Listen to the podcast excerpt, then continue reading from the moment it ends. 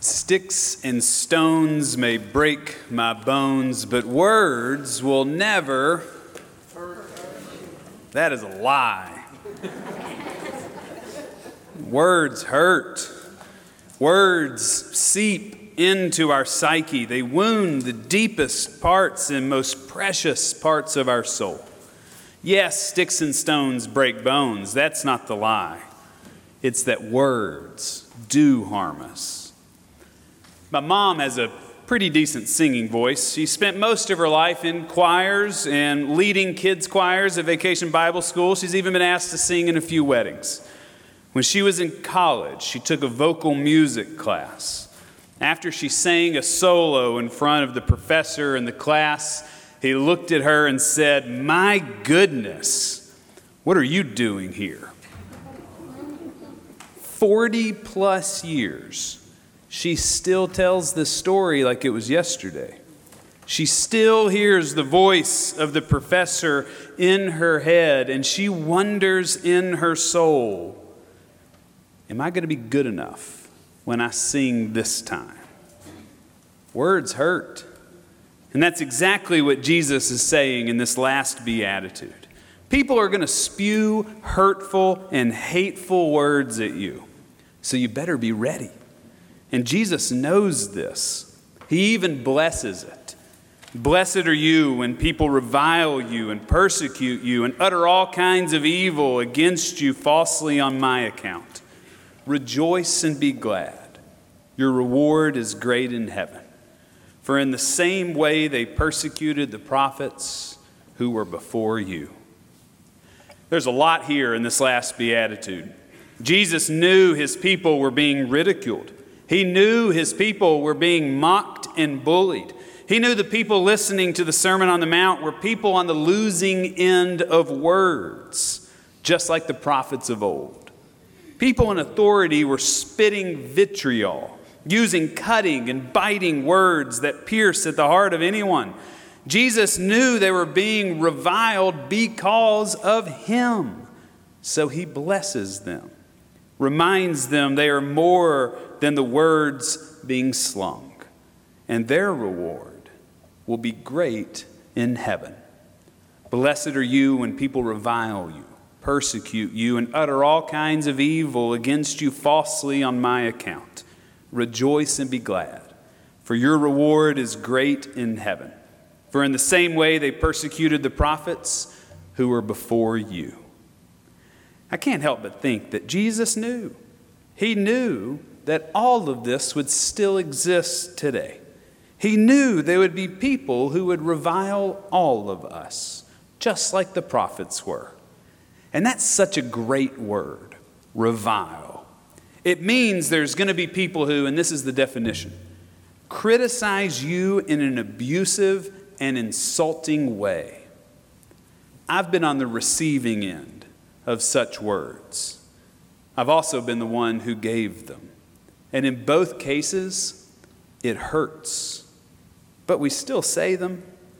Maybe it's out of our defensiveness or our bitterness or even sadness, but we unload words. And too often, it's at the people we love. And it leaves everyone wounded. Everyone loses when we share words that revile. And here's a tell that I'm wounded. This is how I know. A hundred of you could tell me something positive about this sermon, and one of you could tell me something biting about it. And if I hold that one comment with me for the next four hours or four days, and I just repeat it over and over again in my mind, then I know my soul is disintegrated. And I need to take note of that. Otherwise, the cancer that comes with this unconscious way of holding pain, it will eat away at me. And remember this if we don't learn to process our pain, if we do not have the tools to transform our pain, we will surely transmit it. That's true for me. I'd say 99% of the time that I get frustrated and I say something that I immediately regret, it's because I'm unconscious to the pain that someone else inflicted onto me. My soul is wounded by someone else's words. I am powerless and unconscious to what that thing was, but yet I still explode. I transmit that pain on to the poor people around me. And it's usually my family and my friends. We all do it. And Jesus knows this. His brother James does too.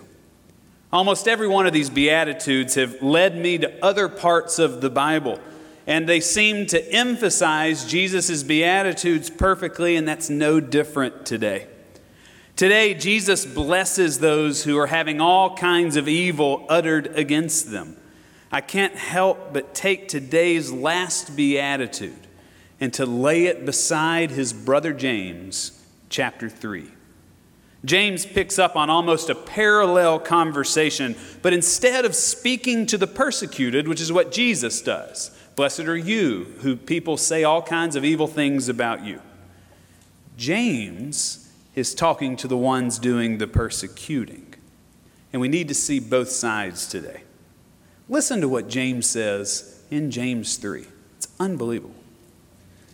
Not many of you should become teachers. My brothers and sisters, for you know that we who teach will be judged greater with strictness. For all of us make many mistakes. Anyone who makes no mistakes in speaking is perfect, able to keep the whole body in check with a bridle. If we put bits into the mouths of horses to make them obey us, we guide their whole bodies. Or look at ships. Though they are so large that it takes a strong winds to drive them, yet they're guided by a very small rudder wherever the will of the pilot directs. So also the tongue is a small member, but it boasts of great exploits. How great a forest is set ablaze by a small fire, and the tongue is a fire. The tongue is a place among our members as a world of iniquity. It stains the whole body, sets on fire the cycle of nature, and is itself set on fire by hell. Powerful words by James. I love all of his metaphors. If we put bits into the mouths of horses to steer them, the same should be true for our tongues. Ships have huge sails, but they still need a tiny rudder to guide them. The same should be true for our tongues. A forest is set ablaze by a small spark. The same is true for our tongues. The tongue is tiny.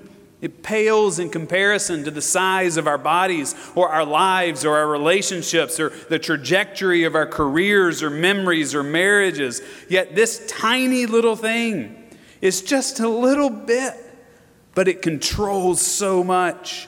It's a rudder that steers us, it's a spark that inflames us in all that we are physically, emotionally, socially, relationally, and all that we do, as big as we are, as much as we accomplish, the tongue, as tiny as it is, can bring it all down. You can lose friends over your words. You can damage family ties over your words. You can set ablaze decades of goodwill in a single moment with just words. You can make someone feel like they don't belong on this earth with your words. Jesus knows this. So he blesses those who are being pummeled by someone else's words. But, real quick, back to James because he's not done. Verse 7 For every species of beast and bird, of reptile and sea creature can be tamed and has been tamed by the human species, but no one can tame the tongue. It's a restless evil, full of deadly poison. With our tongues, we bless the Lord our Father and with it we curse those who are made in the likeness of God. We sure do. Verse 10 From the same mouth comes blessing and cursing. This ought not to be so. It sure shouldn't. As Christians, we need to make sure we're taming our tongues. What we say matters. How we say it matters. How we type it into the interwebs matters. Verse 11 Does a spring pour forth from the same opening both fresh and brackish water? No. Can a fig tree, my brothers and sisters, yield olives on a grapevine? No. No more can salt water yield fresh. James is covering some ground with his metaphors here. He's saying our words can cut people down, it can drown people out. And we must learn to control the parts of us that seek mercilessness. Because whether we realize it or not, words hurt. And they leave everyone in their wake wounded. So much so, the research proves it. I first got concerned about the negative effects of bullying and self talk several years ago. And I came across some research done by Henri Nouwen, and I can't shake it. He says that people often listen to outside voices more than they listen to an inner voice.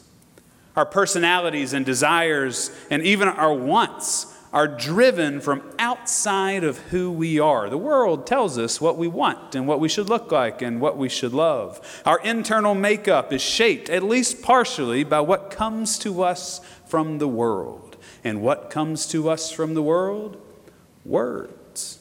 Advertisements use words, commercials use words, teachers use words, coaches use words, parents use words. We interpret things coming to us with our own words. And then we then process these words, and what happens if we're unconscious to this? They seep into our thought patterns and they start to define how we see ourselves. If the words coming to us are loving, then we start to feel better about ourselves. But if the words coming to us are cursings, then we start to second guess our place in this world.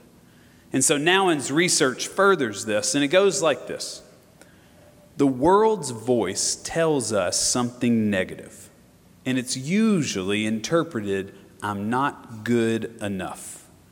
You start listening to this and you build what he calls self rejection.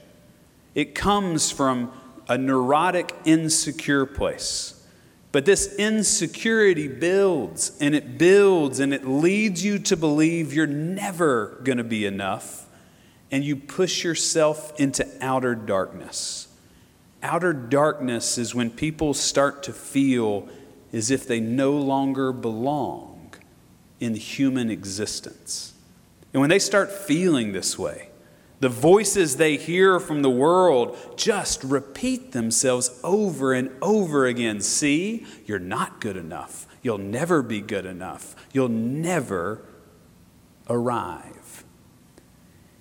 And do you know how all of this starts? With words. Words hurt, they can even lead to death.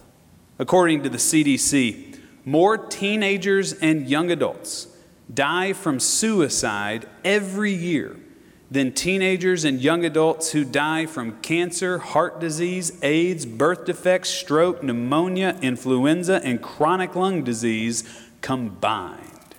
And do you know what leads young adults and teenagers down this road? Words. And James knows this, and he's warning everyone here. Verse 10 in James 3 From the same mouth comes blessing and cursing, my brothers and sisters. This ought not to be so. We have to speak better, we have to use words better, we have to tame our tongues better. And so Jesus comes in here at the end of the Beatitudes to help those who have been victimized by other people's words.